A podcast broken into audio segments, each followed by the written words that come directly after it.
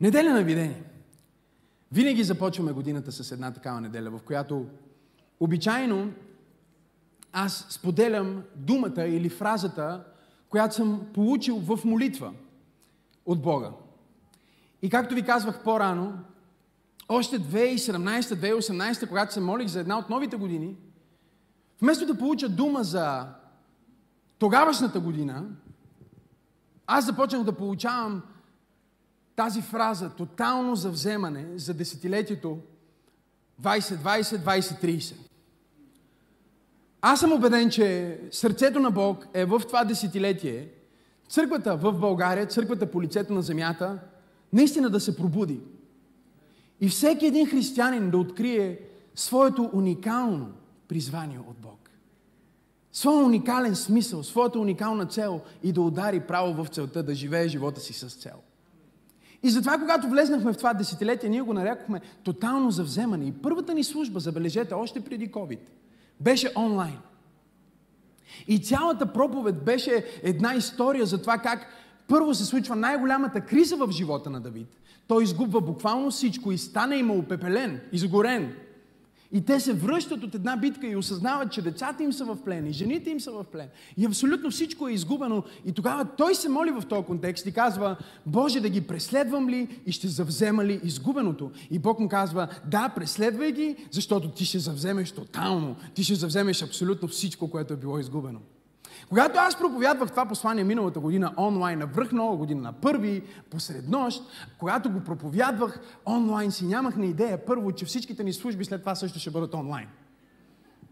Аз не знаех, че поставяме тона за цялата година. Също така, когато аз говорих за тотално завземане, дори не си представях, че преди да започнем да ги преследваме, ще се случи кризата и стане ще бъде напълно изпепелен. Тук ли сте хора? Тоест, аз самия, който получих Словото, взех Словото и си казах, ей, тази част много ми харесва. Тук ли сте хора? Тая част ще си я кажа, тая част ще си я повярвам, тая част ще си я приема. Другата част, нали, то е част от контекста, но това не е важно за мен. Но читаме много добре. Тази неделя не правете тая грешка. Какъвто и пасаж да прочетем, четете между редовете. Нали, каквото и да се случва, приемете го като пророчество. И затова ние започваме с пост. Затова започваме и ви даваме нови декларации, които да изговаряте върху себе си, върху семействата си, защото тона, който ние поставяме на годината от самото начало е изключително важен. И знаете ли какво видях аз през 2020? И ще спра да гледам назад, ще почнем да говоря напред, но просто ще кажа това за последно. Едно от нещата, които толкова ясно видях, е как хората, които приеха това слово за тотално завземане, които го повярваха и започнаха да се движат в тази посока, наистина преживяха тотално завземане. Семействата им се разраснаха, някои дори им се родиха деца. Някои си построиха къщи, други започнаха нови бизнеси по време на пандемия. Оня ден бях при едно момче от църквата, може и да е тук днес, който ме подстригваше. И той каза, пасторе, когато ти каза тотално завземане, аз си казах, о, що ме е тотално завземане, значи аз трябва да започвам моя салон. И вика, започнах моят салон. И сега е толкова благословен. Бях в салона моя ден да ме пострижи за тази служба, за тази проповед. И си казвам, Словото не е предсказание, а е обещание, което изисква твоето участие.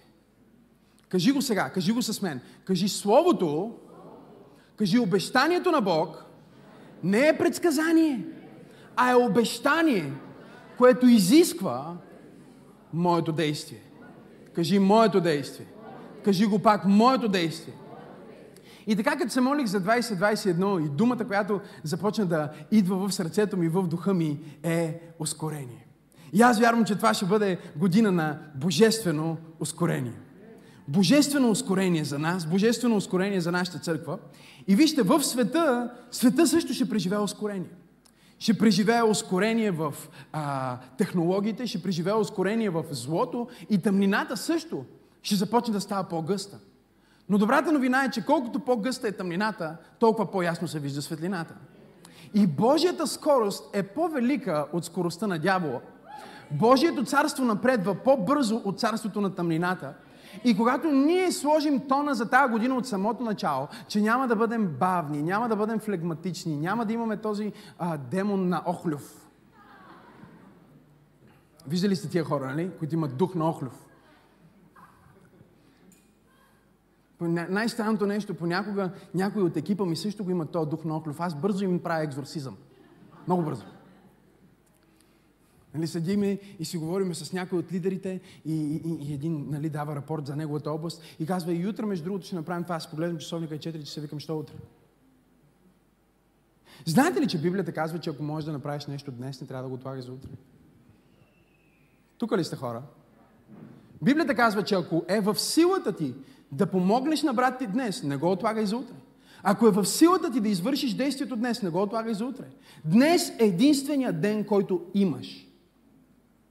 Момента, в който седиш сега тук в тази служба, момента, в който слушаш това послание, е единствения миг, който всъщност имаш в живота ти. Миналото е минало. Не можеш да се върнеш назад и да го поправиш или промениш. Бъдещето е отвъд твоя контрол. Може да го има, може да го няма. Но мига, който реално, фактически ти е подарен от Бог, който е в твоето притежание и в твоята власт и в твоите ръце, е точно този момент, точно този миг сега. И Божието Слово ни казва, че Неговата скорост никога не е за бъдеще време. Неговата скорост и неговото движение, неговата вяра винаги се манифестира сега. Амин. Така че когато ти получиш Слово от Бог тази година, кога ще действаш? Моментално. Няма да кажеш, аз ще го направя утре, ще започна да пиша книгата в други ден. Когато ти мине през ума да поискаш прошка на този човек, няма да си кажеш, о, ще го оставя за след 5 дни или ще го направя като дойде а, специалния момент по православния календар, в който си иска прошка. Хайде, говорете ми хора. Няма да позволиш на каквото и да е обстоятелство, каквато и да е религиозност, какъвто и да е канон, да те спре от това да действаш на база това, което Бог е вложил в сърцето ти моментално. Кажи моментално действие. Божествено ускорение, но чуй, това не е скоростта, която просто Бог ще даде. Вижте какво ни казва Исаия в 60 глава 21 стих. Това не е просто неговото ускорение, което ще дойде върху нас. Аз го наричам синергично ускорение. Кажи синергично ускорение. Синергично ускорение просто означава, че това не е едностранно, ами е кооперация. Тоест, ти участваш с това, което Бог има за твоя живот. Ти не стоиш като наблюдател да казваш, окей, пастора каза а, божествено ускорение, значи ще чакаме сега да забременеем. Не. Ти ще направиш романтична вечеря за жена ти. Хайде, хора, имам ли пет човека в църквата? Няма да направиш утре. Кога ще направиш? Ама да, още днес. Сега след служба къде отиваш? Отиваш в, в магазина да купуваш свещи, отиваш у вас, палиш свещите, правиш вечерята, казваш скъпа, пастора каза си енергично ускорение, така че сега вечеряме и след това отиваме да работиме заедно с Бог. Тук ли сте хора? Ако вярваш на Бог за дете, не да кажеш, о да, моля се. Моли се и след това действай. Моли се и след това действай. Казах, моли се, и след това действай, защото това не е ускорението само на Бог. Това не е твоята собствена скорост, разбирате ли? Не е твоето собствено движение, в което ти преминаваш от точка А до точка Б пътя. Определя се колко бързо ще стигнеш до дестинацията според скоростта, с която се движиш. Тоест, ако искаш да стигнеш по-бързо до дестинацията, трябва да увеличиш скоростта. Нали? Трябва да превключиш на по-голяма скорост и да дадеш повече газ. Кажи газ. По този начин стигаш по-бързо. Нали?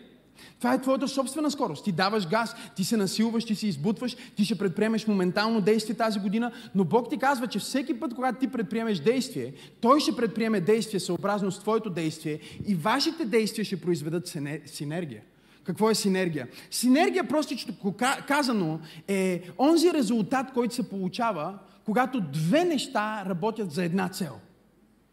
И обичайно резултата е в пъти по-голям – Разбирате ли? Ако аз работя за изграждането на църква пробуждане, ще имам резултат, който ще е добър. На база на моята работа, на база на моята скорост, на база на моето посвещение, на база на дарбите и талантите, които имам. Но ако Виктория се включи към мен, с нейните таланти, с нейните призиви, с нейните способности, и с ресурсите, които тя има, ако Виктория се включи с мен, изведнъж ние ще имаме синергия и двамата заедно ще постигнем в пъти повече, отколкото двамата по-отделно бихме могли. Ако пастор Теодора се добави и станеме трима, ако Радостин се добави и станеме четирима, ако станеме 10, 20, 30, 100, 200 човека, които са в една и съща посока, тогава ние имаме огромна синергия. Ако ние сме в единство, ние може да произведем 200 заедно резултат, който никога не бихме да произведем по-отделно. И Бог ти казва тази година, аз ще се прибавя към твоята скорост и ти ще имаш не просто синергия с твоя пастор, не само синергия с твоята църква, не само синергия в твоето семейство, ти ще имаш синергия с небето, ти ще имаш небесна скорост, небесно ускорение, небесно благословение. Имам ли пет човека в тази църква, които казват, тая година аз се движа с Бог? Хайде, викай, ако вярваш. Синергия! Много е силно, защото представяш ли си, ти започваш да правиш стъпки. Това е което Исус каза. Исус каза, ако ти имаш вяра, колкото какво? Бог има сила да направи какво с това? Да премести планината. Тоест не е твоето синапово зърно, което мести планината. Но не е и само Божията а, сила, която мести планината. Божията сила трябва да се събере с твоето синапово зърно, твоята вяра като синапово зърно. Двете по-отделно не могат нищо да направят, защото Бог е поверил земята на човешките деца. Но когато ние се съберем заедно с Него, няма абсолютно нищо невъзможно за нас.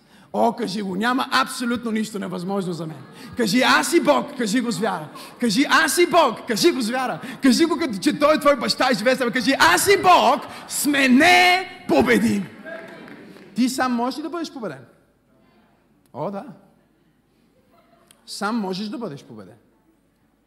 Цялото човечество, Библията казва, бе победено от греха и смъртта. И затова Бог стана човек в лицето на Исус Христос. Той събра, човеч, той събра а, човешкото естество и божественото в себе си. И като Бого човек, тази синергия на Бого човека, халелуя на Бога, 33 години и половина, победи ада, победи смъртта, победи гроба, възкръсна от мъртвите и след това каза, живота, който аз имам от духа, аз ви го давам. Сега ти имаш същия дух, като духът, който възкреси Исус Христос от мъртвите. Това означава да бъдеш християнин. Да бъдеш християнин не е религия, да бъдеш християнин не е скука, да бъдеш християнин не е тъпо, да бъдеш християнин семпличко означава, че същия дух, който възкреси Исус Христос от мъртвите, живее вътре в теб. Ти имаш сила с Бог. Ти имаш небесна скорост.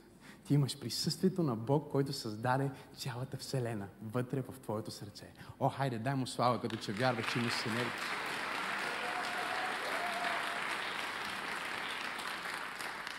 В химията имаме синергия, когато а, два елемента се съберат и произведат нещо толкова велико, като водата, например. В Библията имаме синергия, когато има единство между мъж и жена. Забележете, казва се, тройното въже не се къса. Защо? Защото когато ти си в единство, в духовно единство с някой, Божията сила също влиза в действие. И тогава не си само ти с твоя партньор. Тук ли сте семейните хора? А си ти, твой партньор и любовта на Бог, която свързва всичко. Самият Той се превръща в част от вашия съюз и прави вашия съюз непобедим. Единствената причина съюза да е непобедим е третото въже. Моето въже може да се скъса, нейното въже може да се скъса, но неговото въже не може да се скъса. И когато аз съм едно с нея, но той е едно с всеки един от нас и ни прави едно, тогава тройното въже не се къса. Библията ни казва, че един гони хиляда, двама гонят колко? Ако ние смятаме а, по естествения начин, ако ние смятаме а, по чиста математика, и не дейте да слушате само моята математика, защото не съм много добър по математика, но знам толкова, че ако един гони хиляда, двама би следвало да гонят две хиляди. Нали така? Мисля, че това е математиката. Поправете ме, ако греша. Единствената причина двамата да гонат 10 000 е, че в единството на тези двама се случва свръхестествена синергия.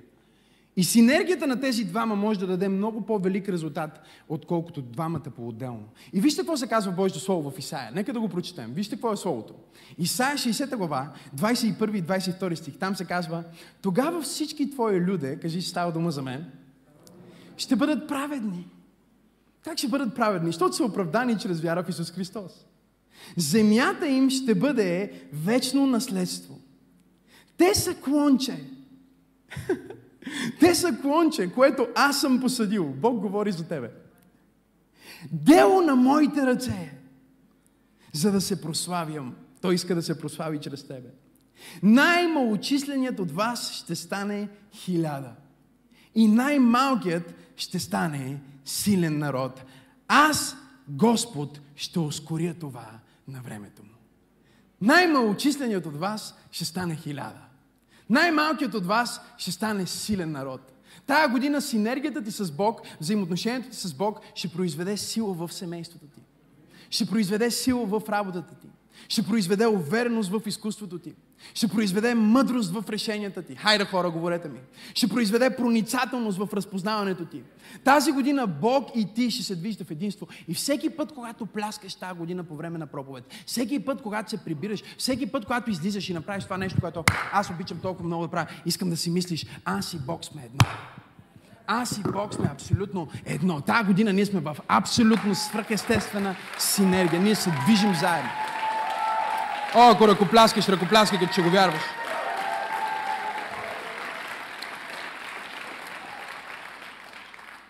Историята, която Бог ми показа тази година, се намира в Трета книга на царете, 18 глава, 41 стих. И там се разказва историята на един пророк на име Илия. И Илия тук що се е справил с една от най-големите кризи. Или поне така се мисли.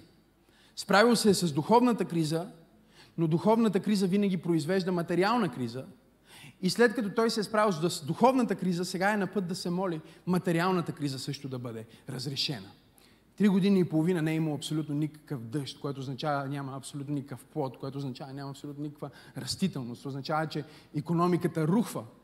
И в този контекст ние срещаме Илия и Библията ни казва, тогава Илия каза на Ахав, иди яш и пи, защото се чува глас на изобилен дъжд. И тъй Ахав отиде да яде и да пие, а Илия се изкачи на връх Кармил и като се наведе до земята, сложи лицето си между коленете си и каза на слугата си, иди сега и погледни към морето. И той отиде и погледна и каза, няма нищо.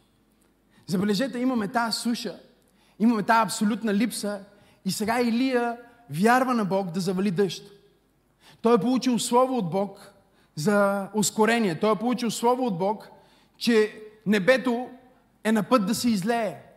Но когато погледне в естественото, с, с естествените си очи, той не вижда абсолютно никакво потвърждение на това, което Бог му е казал. В естественото измерение той не вижда абсолютно никакво доказателство, че ще има дъжд. Напротив, той се изкачва на планината Кармил, едно от най-хубавите места в Израел. И започва да се оглежда и не вижда никакви облаци. Небето е по-чисто от всякога. И какво правиш, когато Бог ти говори нещо, но няма абсолютно никакво доказателство за това, което Бог ти казва в естественото? Бог ти казва, че ти си изцелен, а всъщност се чувстваш болен. Бог ти казва, че си здрав, а ти се чувстваш слаб. Бог ти казва, че си победител, а ти виждаш само как губиш. Бог ти казва, че ще те благослови тази година и същевременно сметката ти вместо да се увеличава, се намалява. Хайде хора, говорете, говорете ми. Какво правиш, когато чуваш едно от Бог, но виждаш съвсем друго с очите си? Прави същото нещо, което направи Илия. Вижте, човека на плътта, Ахав, отиде да яде и да пие. Той отиде да се занимава с естествената активност, с, с, с живота си, с светския си живот. Докато Божия човек, Илия, а, не отиде да яде и да пие, Библията ни казва, той се изкачи на планината, тая година ще изкачваме на планини, благодаря за това, амин.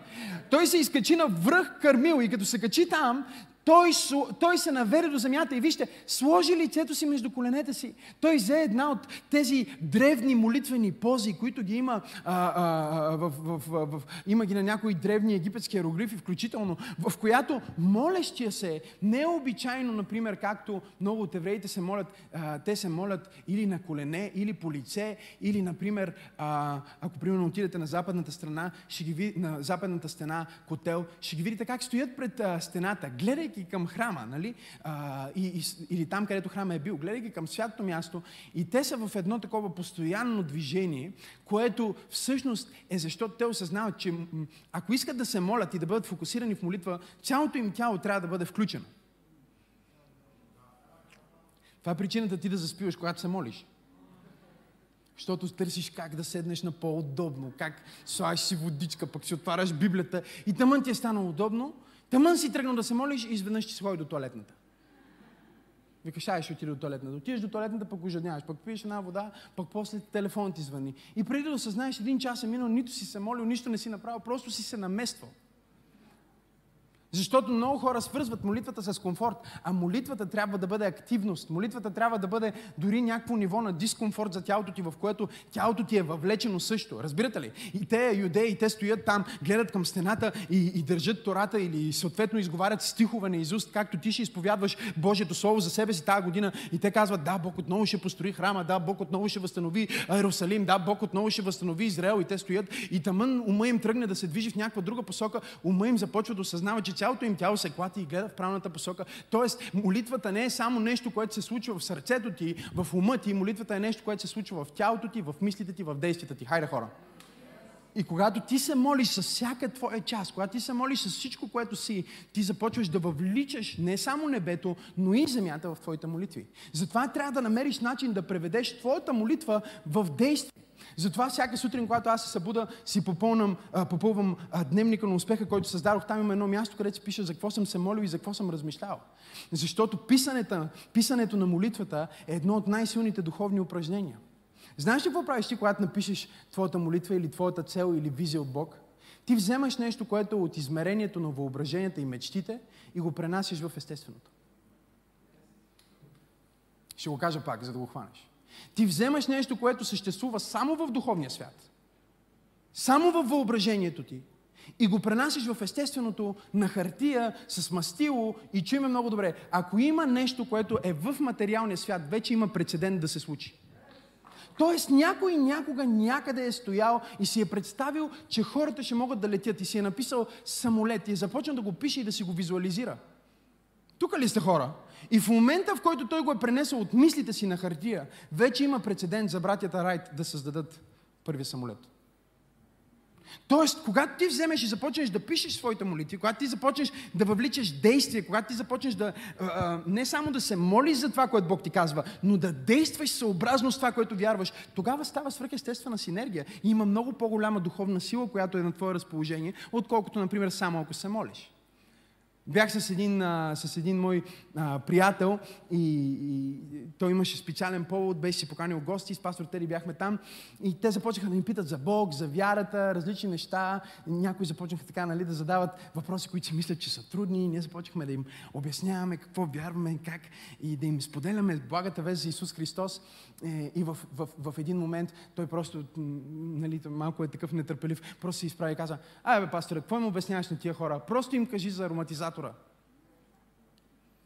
За ароматизатора им кажи. И те всички гледат, точно както вие гледате, нали, ароматизатора, за какъв ароматизатор?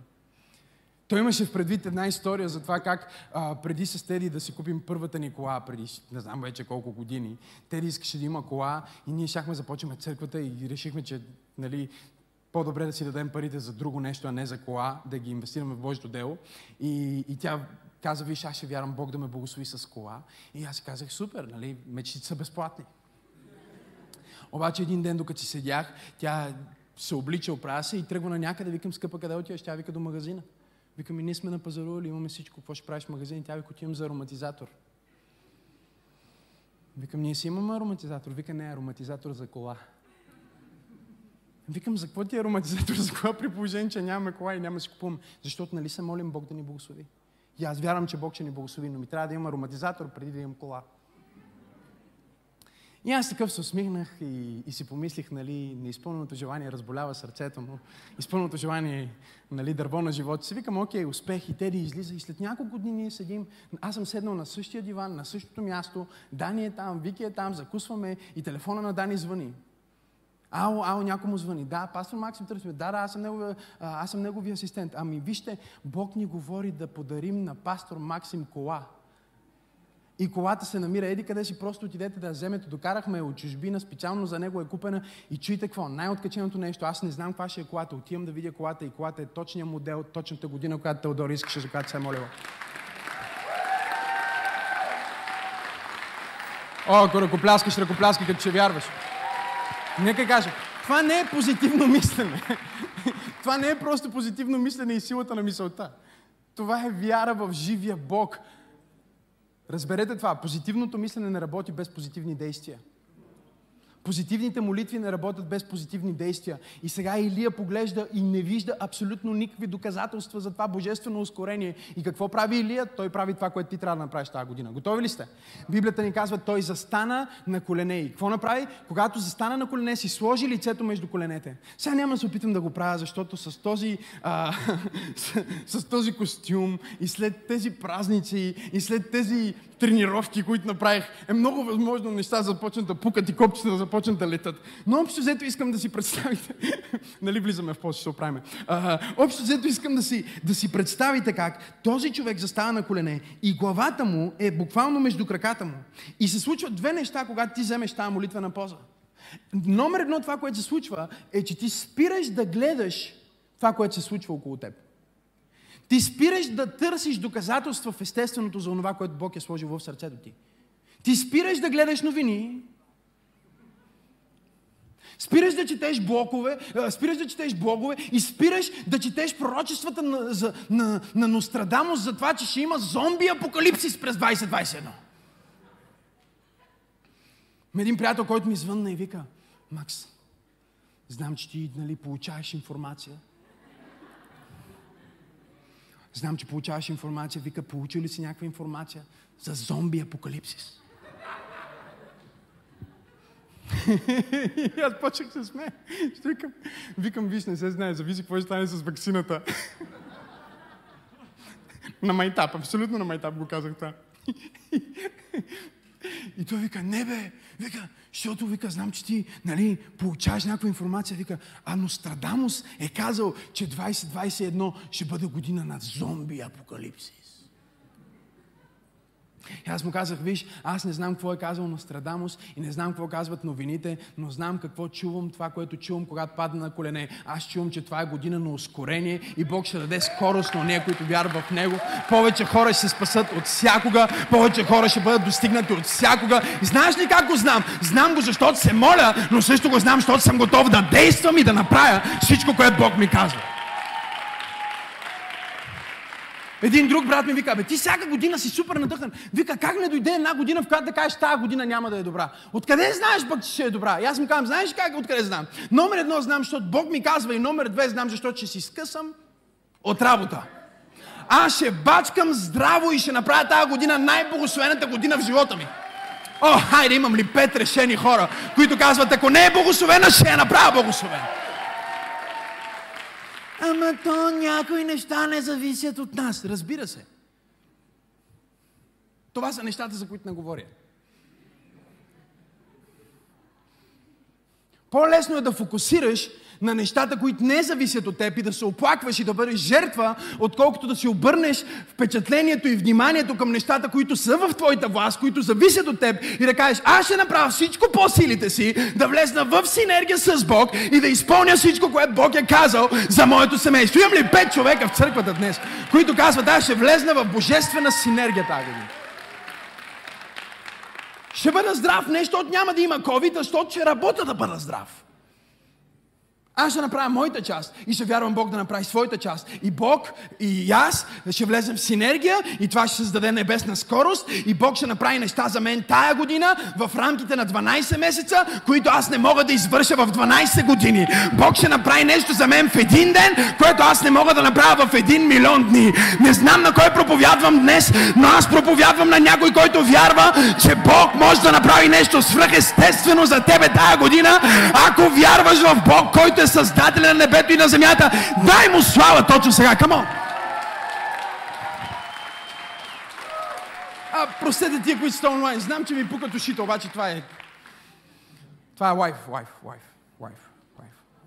Успокой се, Макс, лайф. И той се навежда и той спира да вижда, че няма облаци и започва да вижда облаци в сърцето си и да няма облаци в естественото. Той вижда облаците в сърцето си, но няма облаци в естественото. Ти можеш да се движиш две посоки, отвън навътре или отвътре навън. Тая година ще се движиш в, в, в една от тия две посоки. Или ще се движиш отвътре навън, или ще се движиш отвън навътре. Или ще гледаш, че няма облаци и ще се депресираш, защото няма облаци и няма да вярваш, че ще има облаци. Или ще си затвориш очите и ще видиш вътре в себе си, че има облаци и ще искаш облаци и ще се молиш за изобилен дъжд и след това ще погледнеш, за да видиш, че има този дъжд. Библията казва номер едно, той сложи главата, спря да вижда. И знаете ли какво е второто нещо? Любимата ми част. Готови ли сте? Когато главата ти е между коленета ти и двете ти уши са запушени от краката ти.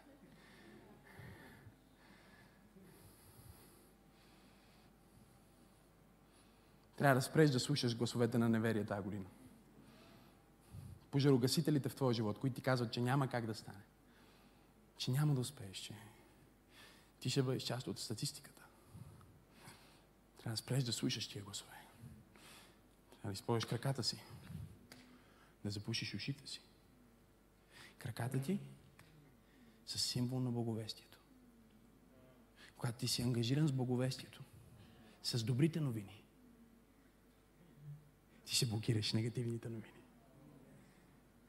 Добрите новини са по-силни от негативните новини. Добрите новини за това, кой си в Христос, са по-истински от негативните новини. Добрите новини за това, какво имаш, са по-силни от негативните новини. Добрите новини за това, че Исус се връща скоро, са по-силни от негативните новини.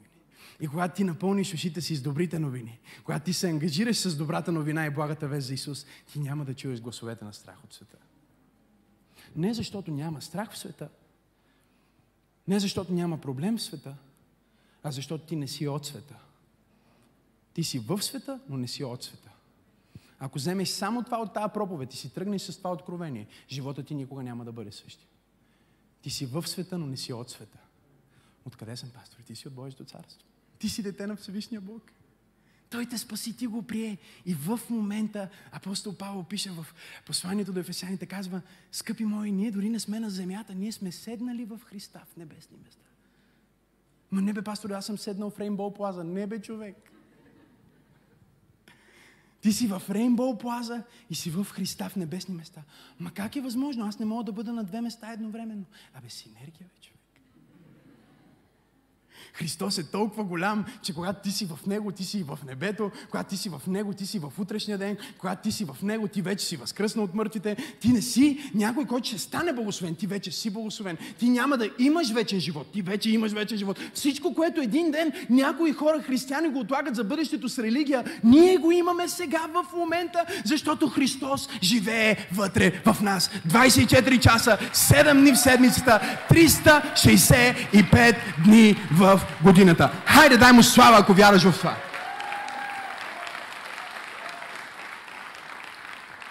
И сега чуйте, той не вижда какво става в естественото, чуйте ме, той е запушил ушите си за негативните новини и сега той спира да вижда негативно, спира да чува негативно и започва да говори това, което Бог е казал. Какво говори? Той говори изобилен дъжд.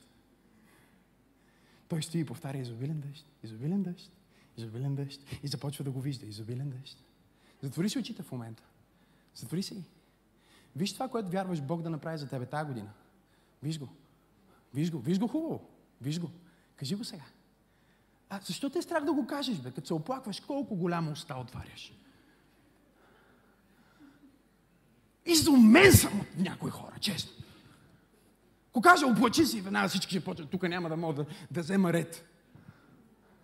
Всички ще започват. О, какво стана? О, какво стана? Майко, какво стана?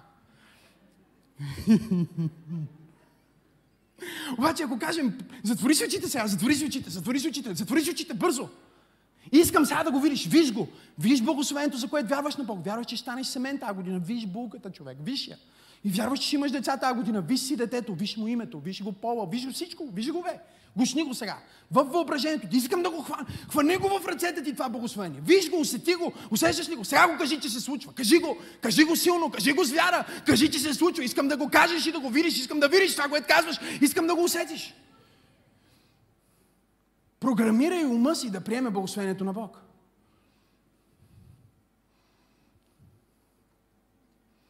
Умът ти е най-мощният компютър. И също времено е най-уязвимия компютър. Вирусите влизат там по-лесно, отколкото в PC.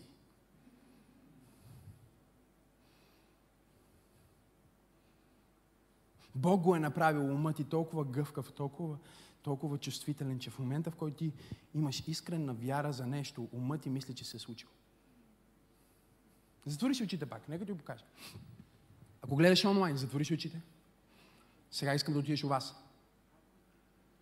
Отидеш в кухнята у вас. В кухнята ли си? Застани пред хладилника.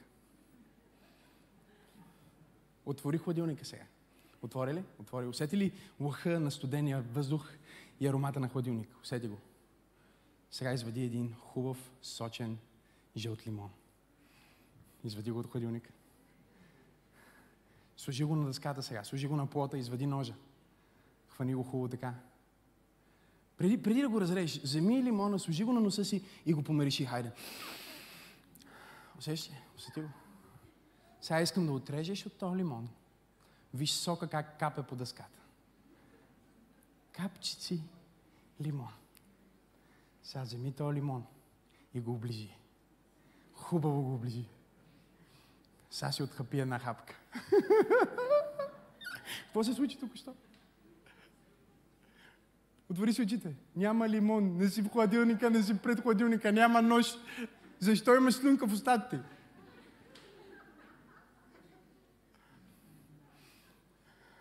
Мозъкът си мисли, че има лимон, че има нож.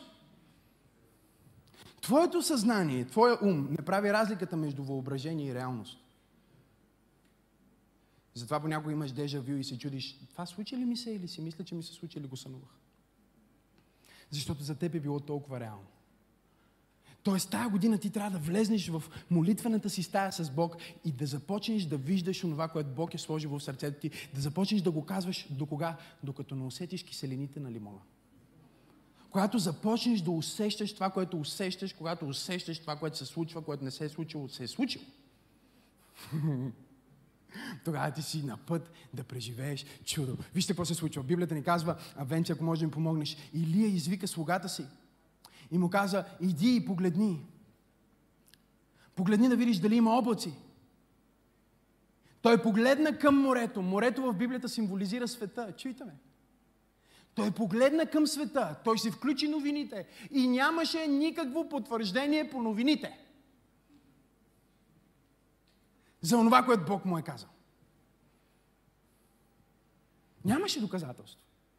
И той го прати един път, той погледна и нямаше, той го прати два пъти, погледна и нямаше, прати го три пъти, погледна и нямаше. През цялото време Илия е с главата между краката, затворени очи, ушите му са покирани и само чува изобилен дъжд. Той чува само гласът на какво? Говорете ми, изобилен дъжд. Какъв глас чува той? Говорете ми, изобилен дъжд. Какъв, на какво чува? Изобилен дъжд. Искам да чуеш гласа на изобилни благословения. Какво ще чуеш? Изобилни благословения. И той го чува и го вижда и го чува и го вижда и праща слугата си. Слугата си символизира твоята плът. И твоята плът винаги не вижда това, което твоят дух вижда. Защото твоята плът оперира с морето, с света, а твоя дух оперира на планината на Бога, в вечността, в присъствието на Бог. И той прати плътта си да види това, което духа му вижда. И, и плътта му не го видя един път, не го видя два пъти, не го видя три пъти. Чуйте, говоря някакви силни откровения, които някой трябва да хване това, което казвам. Не го видя четири пъти, отвори си сметката за пети път и още нямаше превод. Отвори я пак шести път, нищо не се е случило. Отвори си имейла, за да види за седми път дали е дошло потвърждението. И на седмия път нямаше потвърждение. А какво имаше? Ръка. Чуйте, облак. Ще стане силно след малко. Бъди готов. Облак, колкото човешка. Не ръка. Дуан. Ето толкова. Как го видя над морето? И се върна и каза на Илия. Няма нищо, освен.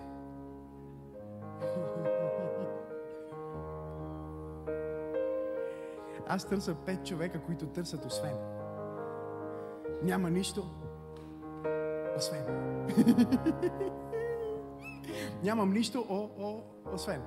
Единственото нещо, което може да ти е останало, е едно слово от Бог, но едно слово от Бог все още е достатъчно.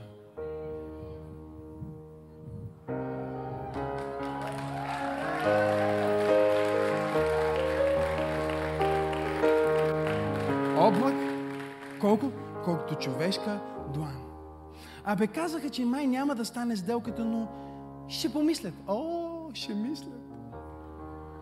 Ти не чули първата част? Ще мислят.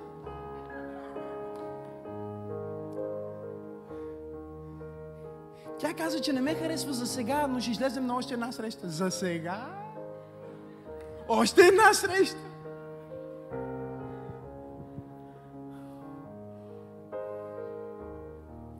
Филтрирай малко, филтрирай малко, филтрирай малко. Чуй с духа си, камон. Чуй, чуй с духа си, чуй какво казва духът. И Илия като чу, чуйте, вижте, вижте, вижте какво се казва. Библията ни казва, и на седмия път той рече, ето малък облак, колкото човешка длан се издига от морето. И тогава Илия каза, иди и кажи на цара Хав, впрегни колесниците си и слез, за да не те спре дъжда. От малката длан. И чуйте, и Ахав с колесниците си отида в Израел. А вижте, внезапно в това време небето се помрачи от облаци и вятър и заваля силен дъжд. Знаете ли какво ще случи тази година? Първо няма да има никакво доказателство за това, което Бог ти е обещал.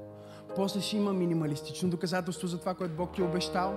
Обаче ти ще бъдеш посветен и ще си чул словото на пастор Максим и ще кажеш, най-малкото доказателство е най-голямото потвърждение за най-великото чудо. Come on, people. Най-малкото доказателство е най-голямото потвърждение за най-великото чудо. Аз няма да чакам света да потвърди това, което Бог ми е казал. Аз ще чакам най-малката наченка на това, което Бог ми е обещал. И когато видя ръка, когато видя Божията ръка, която се издига и може да изглежда като малка ръка, може да изглежда като човешка ръка, може да прилича като човешка длан, но аз ще се подготвя, защото малкото доказателство е потвърждението за големия пробив. Имам ли пет човека в църква пробуждане тази вечер? Аз ще чакам да чуй. Аз няма да чакам големите чудеса, аз ще видя малките чудеса и ще приема, че малките чудеса са доказателствата, че големите чудеса се случват. И когато той чу, чуйте, той чу гласа на изобилен дъжд. И когато чу гласа на изобилен дъжд. Вижте какво направи. Той не си каза Алилуя. Той не се успокои. Разбирате ли? Проблема е, че ние, когато видим как Бог започва да ни благославя, ние влизаме в радост. А трябва първо да влезем в действие. И да изкараме това, което е започнало до края. Тая година ще завършваме. Тая година ще изкарваме нещата до... Няма ги свършим по средата. Няма да правим наполовина работата. Тая година ще изкарваме нещата до край. Ага. Няма да купиме подаръка, ще го опаковаме също. Няма да ходим на църква, ще слушаме също. Няма, няма да направим нещата частично, няма да направим нещата на половина. Тая година ще изкараме нещата до край. Ще видим пробива реализирана в пълнота. И когато свърши едно благословение, Бог ще започне следващия цикъл на благословение. И всеки следващ цикъл ще бъде по-бърз от предишния. Come on! Сега, гледай какво става. Гледай, гледай, гледай, гледай. В това време небето се помрачи, облаци и вятър, заваля силен дъжд и Ахав се качи в колесниците си и тръгна към Израел, а Господната ръка беше върху Илия. Бог и Илия. Той се препаса, вдигна полите си, казват другите преводи. Вдигна робата си и се завтече пред Ахав. И стигна преди Ахав до портите, до входа на Израел. Портите са на, място на мястото на власт, портите са мястото на решение. При портите се събират парламента, съвета, те там решават бъдещето на града. Там е стоковата борса, където се изправя посланника на царя. Министъра на економиката и казва, днес брашното е толкова. Курсът на златото е толкова. Всичко това се случва при портите. И сега най-бързата колесница в цялото царство на Израел не може да смогне на скоростта на един човек, който се движи с Бог. И това не е от тук до, до вас. Разстоянието от Кармил до входа, до портите на Израел е около 50 км. Илия тръгна. Вдигна си това и каза, ръката на Бога е върху мене и Бог е с мене и сега ще бягам. Ще бягам, читай. Един бърз жребец може да развие 80 км в час. С колесница говорим 40-50 км може да развие тия живот. И сега имаш един човек, който си дига тук, дигна си, закопча си колана и казва, е сега вече ще ги разбия. Бог е с мен. По-човешки е невъзможно ти да получиш тази работа. Няма как ти да стигнеш, твоята молба е някъде по-назад. Твоя ресторант е някъде по-назад, твоя бизнес е някъде по-назад, твоето семейство не може да се класира в тази класация. Ти отиваш за този имот, обаче вече е предопределено кой ще спечели или ти така си мислиш. Обаче самия факт, че си дигнал полите си, самия факт, че си тръгнал с Бог да бягаш, означава, че Бог ще ти даде свръхестествена, божествена синергия и ти ще тичаш по-бързо от най-бързите системи на света. Имам ли пет човека в църква пробуждане, които ще се движат с божествена скорост в 2020? Come on! Погледни човека до тебе, погледни човека до тебе, погледни човека до тебе. И му кажи, готов ли си да се молиш? Питай го сега. А готов ли си да работиш? Усмивката му се стопи, дори през маската го виждаш. Като каза, готов ли си да се молиш? О, да, алилуя, слава на Бога. Усмивката я виждаш през маската. Казвам, готов ли си да работиш изведнъж?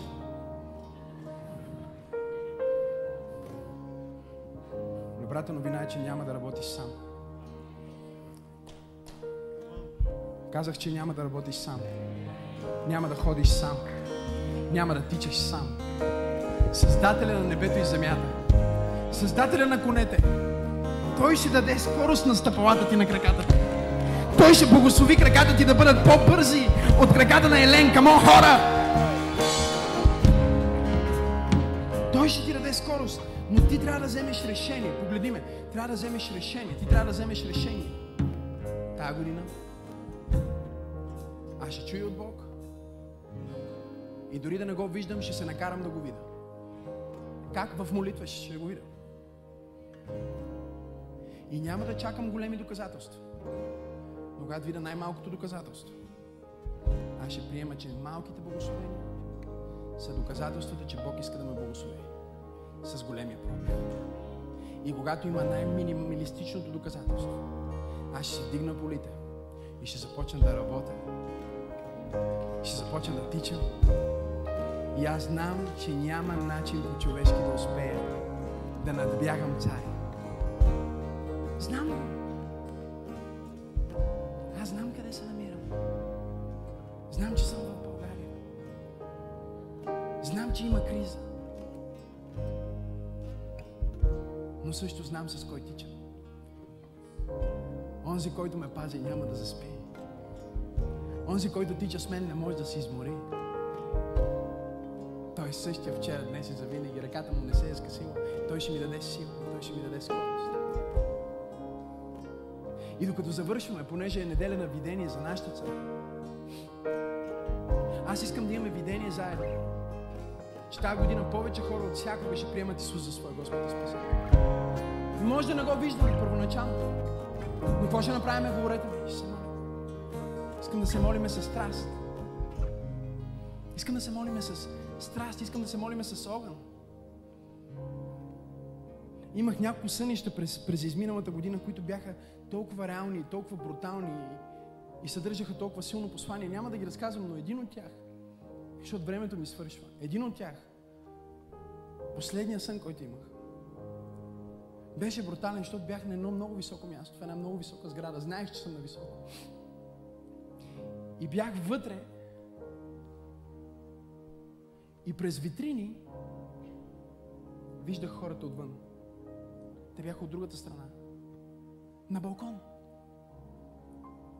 И когато се взрях, имаше толкова много хора, бяха нагъчкани, блъскаха се един в друг.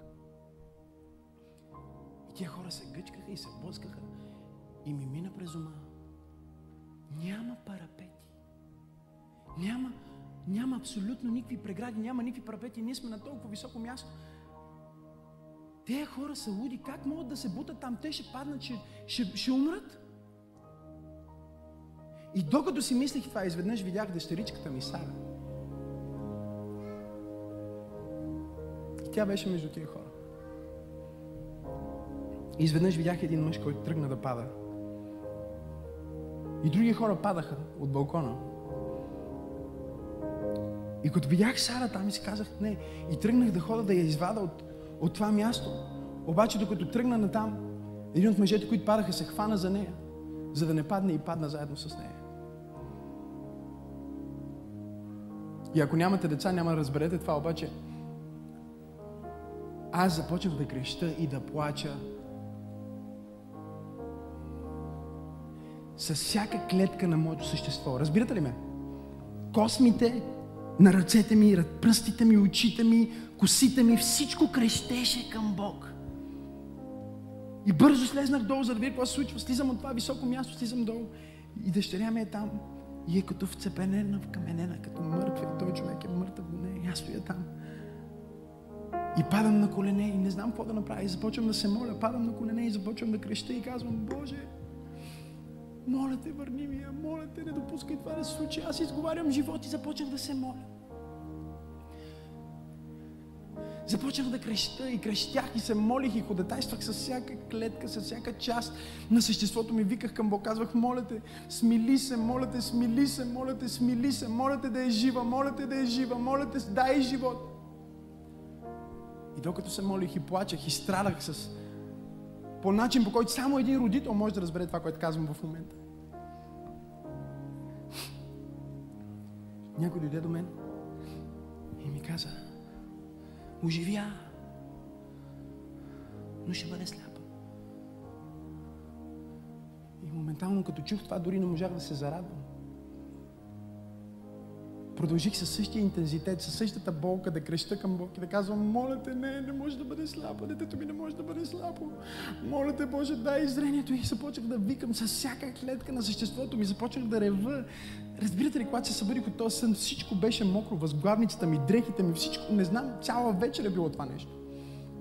И креща, креща, и се боря, и се моля, и се моля с молитва, която не е молитва от сърце, е молитва от главата ти, молитва от... Това е молитва, която всяка част, всяка клетка от мен се моли и крещи към Бог. Да вижда. И изведнъж, докато се молих, спрях, изправих се, погледнах към небето и казах, защо ми причиняваш това? Аз знам, че това е сън. Защо ми даваш този сън? Господи, защо ми даваш този сън? Той ми каза, Максим, можеш да се молиш по този начин за моите деца, които умират в света. Може ли да боли теб, както ме боли мен? Може ли да изпитваш това състрадание, което изпитваш за твоите дъщеря, за всички мои деца в света, които умират без да ме познаят Исус Христос? Аз продължих да плача и казах, не знам, Господи. Не знам как да, аз обичам хората и ме грижа всеки човек да чуе за Исус Христос и да бъде спасен, да прекара вечността на небето, да не падне от пропаста и да попилее живота си, но не мога да не мога да се докарам до това състояние, да имам това страдание. Бог ми каза, дори когато тя беше жива, когато ти казаха, че ще е жива, но ще е сляпа, ти продължи да плачеш и да се молиш със същия интензитет. Можеш ли да се молиш за другите ми деца, които са живи и са вярващи и са християни, но са слепи? Които живеят в законничество, в легализъм, които нямат духовно семейство. Те са живи християни, но са слепи. Нямат духовно зрение. Можеш ли да плачеш и да ходатайстваш за тях по начина по който ревеш за дъщеря ти? И се събудих от съня си и си цяла седмица не, не бях на себе си. Си казвам как да се моля по този начин. Аз ставам и всяка сутрин и си казвам, Боже, моля се за хората в света да те познаят да бъдат спасени, но не мога да се докарам до това сърце. Колко от вас разбират това, което ви казвам? Не мога да се докарам до това място, в което ме боли толкова много за страдащи хора в света, както ме боли за дъщеря ми. Защото е моята дъщеря, защото я познавам, но Бог ми каза, аз се чувствам по този начин за всеки един от хората в църквата ти, за всеки един от хората на планетата Земя. Един ден казах, Боже, не знам какво да направя. Аз дори не мога да си представя това да ми се случи реално, това страдание. И тогава се сетих, че имам приятел, който всъщност е преживял точно това. Той е един от най-великите проповедници на планетата Земя. Детенцето му, момиченце, е умряло на бъдни вечер в ръцето. Преди няколко години. И аз си казвам, трябва да звънна на родни. И вечерта си лягам в леглото, сядам в леглото си и с тези ще си казваме лека нощ, ще се помолим. И ми звъни FaceTime. И ми звъни родни. И ми казва, защо Господ ми казва да ти се обадя? Вика, мисля си за теб си. Господ ми казва, обади се на Макси. Какво се случва? И аз се разплаках, разказах му съня. И му казвам, мислих си да ти извъдна, защото ти си единствен човек, който познавам, който това, което аз го сънувах, всъщност му се е случило. Реално. Но не може да ти звънна, защото си казвам как да му звънна на този човек, да говоря за това. Това е ужасна болка. И Бог те накара да ми звъннеш от другата страна на света. И той ми каза, Максим, този сън, който си имал, и другия сън, който аз също му разказах, който и на вас ще ви разкажа тази година, е много важен за България, много е важен за Твоята църква, защото Бог иска да ви даде хиляди хора в тази нация, които да се спасат. И Той се опитва да вложи в сърцето ти и в сърцето на църквата ти състрадание и любов към изгубените, за да ги възкреси и да ги върне към живота. Той ще отговори на молитвите. Ако вие се молите от сърце, целият град да бъде спасен, целият град ще бъде спасен. Ако вие се молите, начата ви да бъде спасена, начата ви ще бъде спасена. Може ли да се молите, както бихте се молили за вашите собствени деца, за най-близките ви, за най-специалните ви хора? Това е предизвикателството към нас като църква тази година. Да се молим за изгубените и да им дадем вярата в Христос. Защото Исус идва скоро. Казах, че Исус идва скоро. И трябва да сме подготвени. Светът трябва да е подготвен. Най-вече хората, които не го познават, в чието сърца не живеят. Здравей! Толкова се радвам, че успя да чуеш това послание. Ти можеш да си гарантираш, че няма да пропуснеш нито една проповед, нито една нова песен и нищо от прекрасното съдържание, което идва към църквата, като се субскрайбнеш към нашия YouTube канал. Така че точно сега можеш да натиснеш subscribe и да последваш канала на Църква Пробуждане. Нещо друго, което можеш да направиш е да дариш ако тази проповед и другите такива послания, които качваме, благославят живота ти, аз те насърчавам да бъдеш съпричастен, като участваш и натиснеш точно сега на иконката Дари. Всичко, което правите, наистина има значение. Бъдете благословени!